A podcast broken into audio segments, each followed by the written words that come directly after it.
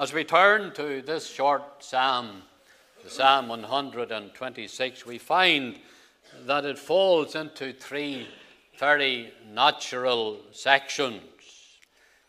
The verses 1 to the end of verse 3, we have praise. And it is praise for what the Lord has done for his people. And in those verses there we find it describes the return of the Israelites from their captivity in Babylon, bringing them back home again to their own land, to their own country.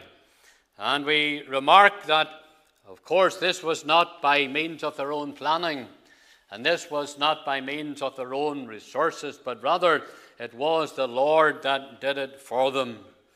In the opening verse it says, "When the Lord turned again the captivity of Zion." In the second verse we read the words of the heathen when they say, "The Lord hath done great things for them." And then in the following verse, the first three, we find that the people of God themselves say, "The Lord hath done great things for us." And so here is something that the Lord has done for his people in restoring them again to their own land. The Lord turned the heart of Cyrus the king to dismiss these captives, as we learn in the opening verses of the wee book of Ezra, the chapter 1, and the opening verses of that book would tell us and show us how the Lord worked in the heart of the king so that he released the captives. It was, of course, something that filled their hearts with joy, filled their mouths with laughter, we're told. And so here we have a people and they're praising the Lord, something that was acknowledged even by the heathen nations round and about. The Lord had done great things for his people, and this is something that they saw, what God had done. They saw how the people of God rejoiced in what the Lord had done for them. And so we have this opening section that is telling us of the praise that was offered unto the Lord for what the Lord had done for his people. It is certainly a picture of revival. It is God working and God delivering those who are held captive in sin. It is God blessing his people, God restoring his people, God putting that song of praise in their hearts. And of course that is a feature of all through revival. When the people of God are praising the Lord, it is a feature of the revivals that have been noted here in our own province. It was the case, of course, in the 1859 revival that right across our province, during that time of the movement of God in a special way, the people of God were so filled with the praise of God as they had returned home from the meetings late at night, perhaps midnight, and those late hours. The people were singing the praise of the Lord, the psalms of God, because of what the Lord had done for them. It was so in the revival in the Isle of Lewis in 1949 and the couple of years that followed that, the mark of praise when the people were filled with joy for what the Lord had done and for what the Lord was doing. And so the opening section of the psalm has to do with praise unto the Lord for what he had done for them. And then we come to the verse 4, and we find here the prayer of God's people. And the prayer is that the Lord would do the same again. The people are praying, the psalmist here before the Lord, "Turn again our captivity, O Lord, as the streams in the south." Turn again, do it again. And so we find that that is the prayer of God's people. Having experienced the blessing of God, they want more of the blessing of God. Having experienced the mercy of God, they want more of the mercy of God. And so they're calling on the Lord here again. Turn again our captivity. We have to say just that for those who may be reading from or using the modern translation, especially the NIV this morning, that little phrase isn't found there. And you might wonder about that. In fact, it is replaced by the phrase, restore our fortunes. And the deliverance of Israel from their captivity and from their bondage had nothing to do with fortunes. The word fortunes has all to do with luck. And in fact, the word luck comes from the Latin phrase for fortunes. It was nothing to do with mere chance that the people were delivered from their captivity and from their bondage in Babylon. It was a moving of God. It was the hand of God. And so these people here are not putting it down to a mere chance. They're not talking about something in which they were lucky, to use that particular word. Here it is the work of God, and they're praying again, having seen what God has done. It leads them to prayer, and they're praying, Lord, do the same again. They're praying here that God would bring home those of their brethren who were still in captivity in Babylon. We find that not all came out of Babylon at the same time. In Ezra 1, we have the first leading out of Babylon. And then when we turn to the chapter 7 of Ezra, we find we have the second returning. And so these people are praying for that. And the Lord has answered their prayer again. They're praying that God would do again what he had done in the past. And people, we see what God has done in the past in revival blessing. And we pray for that he would do it again. We read of the great accounts of the moving of God and blessing in the past. We long that God would do it again. Often think of a Huckle where God moved wonderfully in the past. I drive past the church there day by day in a Huckle where God moved. I think of the time when on one occasion that church that had been newly built to house 1,200 people, and yet one night, the Monday night, so many people crammed into the church, 3,000 people waiting to get into the church. That so many in the gallery began to bow, and the minister had to ask the people to leave the building because of the danger of the gallery collapsing. That particular night, the people stood outside in the rain, in the cold. It was a cold March night. And there they stood for hours, listening to the preaching of God's word. Many, many souls being convicted of sin and coming to the Savior. What times we remember, in times of blessing, times of revival, and people, God who did it then is able to do it again. And so we would take up this prayer, that the Lord would do again what he has done before, even in our province, in times of blessing, in times of revival. And then we have the third section, the verses 5 and 6 there, and we have the promise from the Lord for his people. What a promise this is. It is the promise that is relating here to the saving of souls. It is pictured for us here in the sowing of God's seed. And that is what I want to deal with this morning, just for a little time. This picture in these verses 5 and 6 that bring before us the picture of a farmer sowing his seed in the field. I want you to notice, first of all, here the seed that is sown. It is called the precious seed. Verse 6, he that goeth forth and weepeth, bearing precious seed.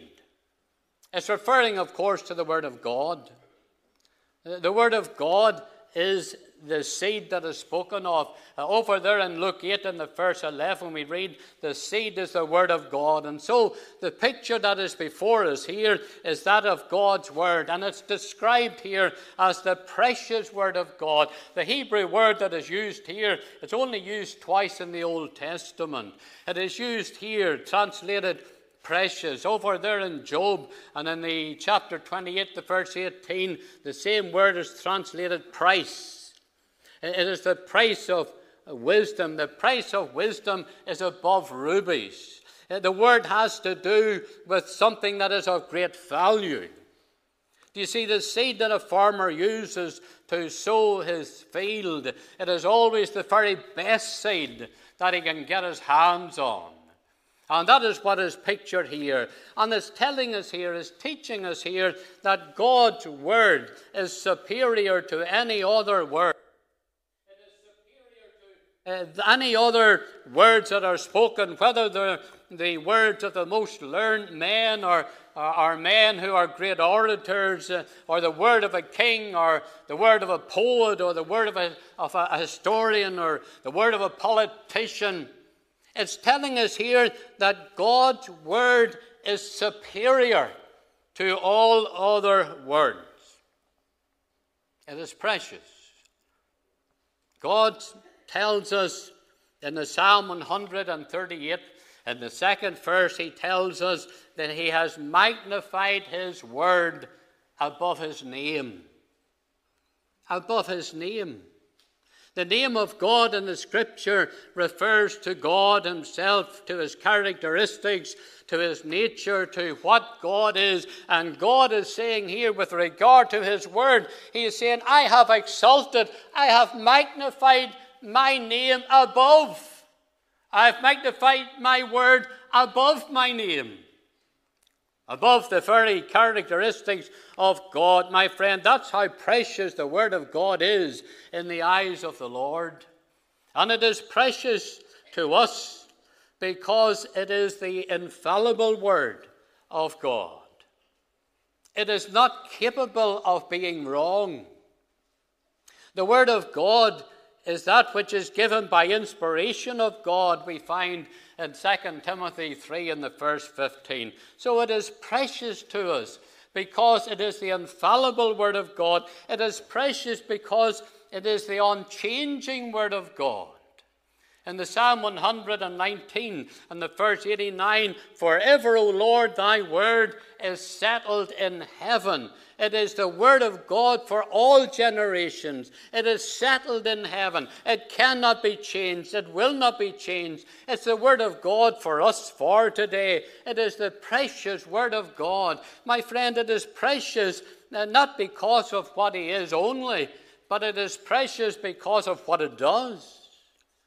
It is the word by which we are born again. In First Peter 1 and the 23rd verse, we are born again, not of corruptible seed, but of incorruptible, by the word of God which liveth and abideth forever. Here is the incorruptible word of God, that it lives and it abides forever. It is by this word, we are told in that verse, we are born again. The same thing is taught over there in 2 Timothy 3 in the verse 16, where we read that the Scriptures are able to make us wise unto salvation. They show us the plan of God's salvation for the poor sinner. The word of God is precious. The word of God is precious because it brings us to the Christ of God, who is precious to believers. He is preciousness himself. It is precious because, my friend, the book of God is a blood-sprinkled book. It points us to the blood of Christ by which we are redeemed. The precious blood, as it is called in 1 Peter 1 and 19, where we read the precious blood of Christ. The blood by which the repentant sinner is cleansed. The blood by which the repentant sinner is reconciled to God. The blood by which the repentant sinner is justified. It is the blood by which the repentant sinner is sanctified, as we read in Hebrews 13 and 12. The precious word of God points us to the precious blood of Christ. It's the only means of redemption. There's no other way for the sinner to be saved. There's no other way for the sinner to gain entrance into heaven, save through the precious blood of Christ. Sin needs to be dealt with. And the only way that sin can be dealt with is by its cleansing. Cleansing of the poor sinner. Delivering him from sin. by means of the precious blood of Christ. The blood of Jesus Christ, his Son, cleanses us from all sin. There's cleansing power in the precious blood of Christ. And dear unsaved, in the meeting this morning, if such there should be, dear unsaved, this is the only remedy for sin. This is the only means of your cleansing from sin. It is through the precious blood of Christ. It is you owning your sin, repenting of your sin, coming before God as a sinner, owning your sin and calling on the Lord to save you, to cleanse you from your sin and to make you right with God and ready for heaven. The precious word of God tells us about the precious blood of Christ that cleanses us from all sin. It is precious, my friend. We are sanctified by the word we read in John 17 and 17. We are strengthened by the word we read in the Psalm 119 and 28. It is the word which sustains us. The word of God is our food. It guides us. It is a lamp to us. It is a light to us. It encourages us. It comforts us. It comforts us with God's many precious promises as we're told there in 2 Peter 1 and the verse 4. So the word of God is precious. The seed is God's precious word. People, think well of God's word. If you get nothing else from the message this morning, realize that the word of God is precious and think well of it. We're living in an age when the word of God is set aside and rejected by the world at large. Oh, that God's people might acknowledge the preciousness and the value of the word of the Lord. It is disappointing that when we come to the modern versions, you'll be saying, that man, that preacher hasn't much time for modern versions. And you would be right. I haven't a lot of time for modern versions. But when we come to the modern versions, to the likes of the NIV and to the New King James Version, and indeed to others, to the New American Standard Bible and to the ESV, the English Standard Version, when we come to these, the word precious is deleted. They have other terms set in. And they will talk there about a bag of seed for sowing. And they will talk about carrying seed to sow. And that's all very well. There is need for a bag of seed. And there's need to carry seed for the sowing. But my friend, the emphasis in our Bible and the Scripture is the fact that this is precious seed that is for sowing. And so there is a tendency today to delete the preciousness of God's word. And so I want us to see here in this these verses that we have before us, in this picture of the farmer sowing his seed, I want us to see here that it is precious seed. Precious seed. The word of God is precious. But then we have the sower here that is before us. And the sower is described as one who is in tears. He is one who is weeping. They that sow in tears shall reap in joy. He that goeth forth and weepeth, bearing precious seed.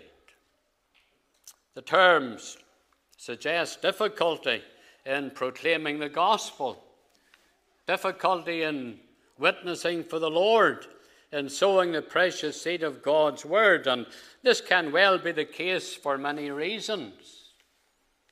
Because of loneliness, isolation. If you look at the terms that are used here, in the verse 5 to verse 6, look at the pronouns. We read in the verse 5, they that sow. And then when we come to the verse 6, we read, he that goeth forth. And so in the verse 5, we have a plural. We have a number of people that are sowing. When we come to the verse 6, there's only one man here that is sowing. We see him walking the field alone. He's a lonely figure. And sometimes there's not many engaged in the work of the Lord. Perhaps outreach teams.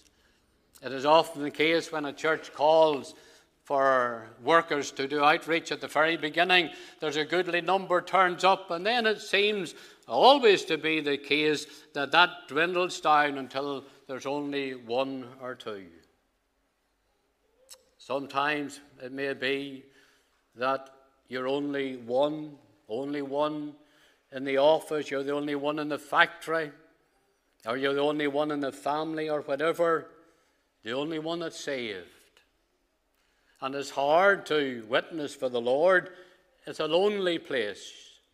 You seem isolated. Maybe today, dear soul, dear child of God, you want to serve the Lord and witness for the Lord and sow the precious seed of God's word, but you find you're isolated in work. You're the only one there that's saved. It's very hard to speak up for the Lord and to tell the gospel message. Maybe it's even so in your house, and so there's a difficulty there because of the loneliness, or it may well be because of the discouragement. The farmer, he looks at the sky, he sees the clouds, they're dark, they're threatening. He's afraid that the precious seed will be washed away by a downpour and all will be lost. Or maybe the soil that he's putting the seed into, he thinks it is very poor soil, or maybe it's very stony, and he has doubts about the success. He's doubts about what the harvest is going to be like because of the heart, because of the difficulties. And people, so it is with the one giving out God's word, the one who is witnessing for the Lord, giving out a tract or an invitation to a gospel meeting, or teaching a Sunday school or whatever. It's very easy to get discouraged. And perhaps you haven't seen much by way of positive results. Maybe you're discouraged when you're doing outreach work by many refusals. Sometimes people refuse, and it can be very hard and harsh and bitter. Hearts are hard, and they're unwelcoming, and the soil for the precious seed that you're sowing in the gospel seems to be very poor, and there's many a sigh and there's many a tear over lost souls. Maybe that's your case. That's the picture here that is presented to us. It's a man who is sowing the seed in the midst of difficulty, in the midst of discouragement, in the midst of loneliness. But what does he do? He keeps on going out until the seed is sown, until the field is finished. The sower continues to go out to sow the precious seed. People, here's a word for all. It's for the minister, the Sunday school teacher, children's workers, youth leaders, bus drivers, caretakers, outreach workers, faithful parents. Perhaps you have often found yourself in tears, and you're broken-hearted over those that you seek to win for Christ. What is the lesson here? What do we get from this picture? My friend, it is keep on going forth with the word. Keep on sowing the word in spite of the difficulties. And then we have in the first six, the success. It says, he that goeth forth and weeping, bearing precious seed, shall doubtless come again with rejoicing and bringing his sheaves with him. Here's the promise of the Lord. Very similar to the promise that we find there in Isaiah 55. Let me read the verse 10 and the verse 11 to you. We have these two promises that stand side by side. Very similar. Isaiah 55, in the verse 10, for as the rain cometh down, and the snow from heaven, and returneth not thither, but watereth the earth, and maketh it bring forth and bud, that it may give seed to the sower, and bread to the eater, so shall my word be that goeth forth out of my mouth. It shall not return unto me void, but it shall accomplish that which I please, and it shall prosper in the thing whereto I send it. Here's a promise from the Lord. Here's a gospel promise. It has to do with the sowing of seed, just the same as our gospel text in the Psalm 126. And it's telling us here that it will accomplish God's purpose in sending it. What is the purpose of God in having his people to sow the good seed of the Word of God? Well, it refreshes and it revives weary souls. That's what the Word of God does. When we go back to the Psalm 19, and let me read the verse 7, the opening part of that verse 7, the Psalm 19. We read, "The law of the Lord is perfect, converting the soul." Converting the soul. Now, you will know that many Hebrew words take up a number of English words in order to give the more full meaning. It takes a number of English terms oftentimes to give the full sense of what the Hebrew is saying here. And if we read this word converting the soul, in that Psalm 19, the verse 7, it is the law of God, the Word of God, converting the soul. That word converting there, it is the very same Hebrew word that is used in other places to mean refresh. It's translated refresh, for example, in Proverbs 23 and the verse 13. Now, and it's also translated in Lamentation 1.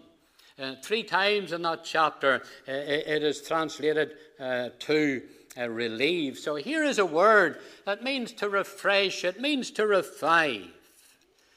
Some dear child of God, afflicted, distressed, worried, discouraged, disappointed, and God sends them his word by you.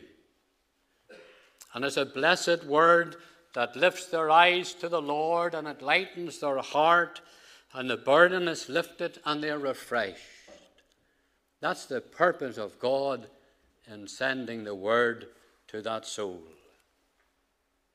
Or it may be a word to the backslider, a word of restoration, and it draws them lovingly and tenderly back to fellowship with the Lord. Because that same word, converting the soul, as we have it in the Psalm 19, the verse 7 there, it also means, and it also is translated in our Old Testament, to bring back, to restore. So it's talking here about a backslider, one who once walked with the Lord and enjoyed fellowship with the Lord.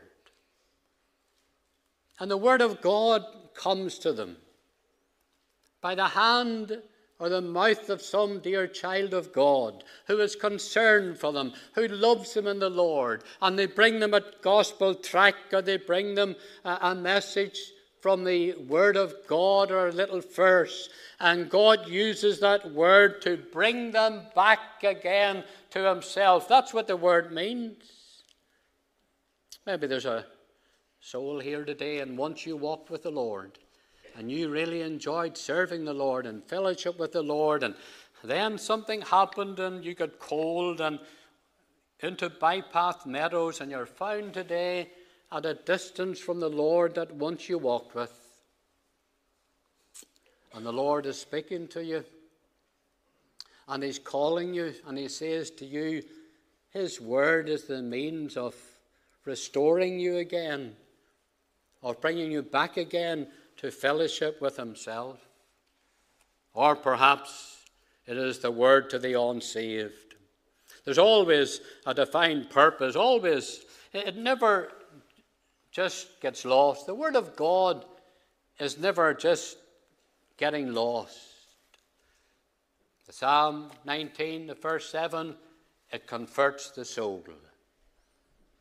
The gospel word applied by the Holy Spirit is a saving word. It can soften the hard heart by showing the sinner the love of God and sending his dear Son, Christ Jesus, to be the Savior of sinners. The Word of God shows the love of Christ in giving himself to the pains and to the agony of the cross to be our substitute and to bear the wrath of God that was due to us because of our sin, and thus turning that wrath away from us by satisfying the justice of God on our behalf. That justice of God declares the soul that sinneth it shall die, but Jesus died for us. He satisfied God on our behalf, that is, on behalf of all who will repent of their sin and put their faith in Christ and his atoning work for salvation. Again, I say, there's no other way to be saved other than through Christ and his atoning work. No other way to be cleansed from sin, save by the precious blood of Christ. No other way of entrance into heaven, save by the Lord Jesus Christ. Jesus, speaking of himself in John 14, said, I am the way, the truth, and the life. No man cometh unto the Father but by me. Christ is the only way by which a sinner can be saved. That's the gospel. That's the precious word of God. God calls the sinner. He calls the sinner. The word of God calls the sinner. The gospel calls the sinner. In the very words of Christ, when Christ says, come unto me, all ye that labor and are heavy laden, and I will give you rest. Dear soul, this is the gospel message. This is the precious seed of the word of God. It points you to the Christ of God on Calvary, who paid such a price in order to save you from the penalty of your sin. Does that not warm your cold heart? Does that not soften your hard heart? Does it not melt you, my friend, before the Lord? But to those who hear the word and who refuse the message, God has another purpose. He has another purpose, my friend, in having you to hear the word. And if you will not receive the message of God's word in salvation, then, my friend, the word of God leaves you without excuse. It leaves you without excuse. You are without excuse.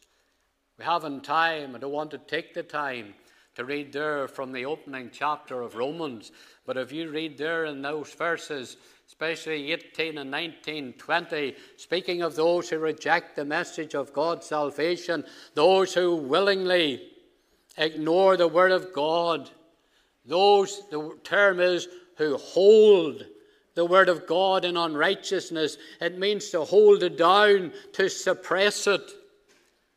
Those who will not have the message of the word of God and the salvation that is offered in that message, then in the first 20 it says, you are without excuse. You have heard, and the word was sent to you. And that was the purpose of God, my friend. So that when you stand before God, having willingly rejected the message of the gospel, you are without excuse. But dear sower, dear child of God, seeking to win souls for the Lord, spreading the gospel message, you will have a harvest, and you can be absolutely sure of that. You will be abundantly rewarded by the Lord for all of your toil, and you will see the fruits of your labour. You will come again, as our verse says. Doubtlessly, look at the word that is used, shall doubtless, without a doubt in it. Here's the promise of God. God has a purpose. The word that you give out, God has a purpose. And he says, you will doubtless come again rejoicing, bringing your sheaves with you. Those that you have encouraged by the word that you gave to them, they are the sheaves. And those that have received the word from you, and God has used that word in restoring them again to fellowship with himself, and those that you have witnessed to and wept over and prayed for their salvation, and they get saved, these are your sheaves. And yes, and they will be your joy in heaven too. The picture here can well be extended to coming again at the end of life's journey, entering into the very home of the redeemed, into glory, into heaven.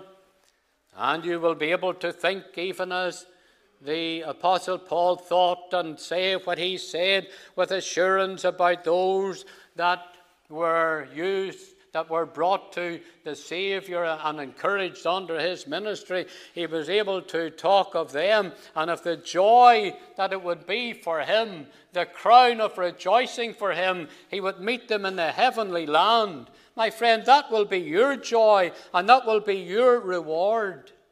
As you sow the seed, my friend, even in the midst of discouragement and disappointment, as you sow the good seed, the precious seed of the Word of God, remember, God has a purpose in the sending of this seed by your hand, by your mouth.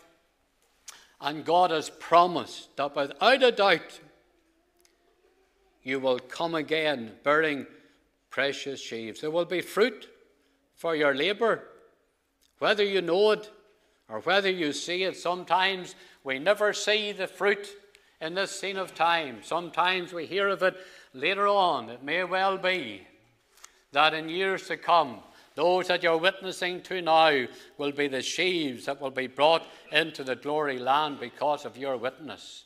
I heard tell of an elderly lady in her 90s who had heard the gospel as a child in our Sunday school.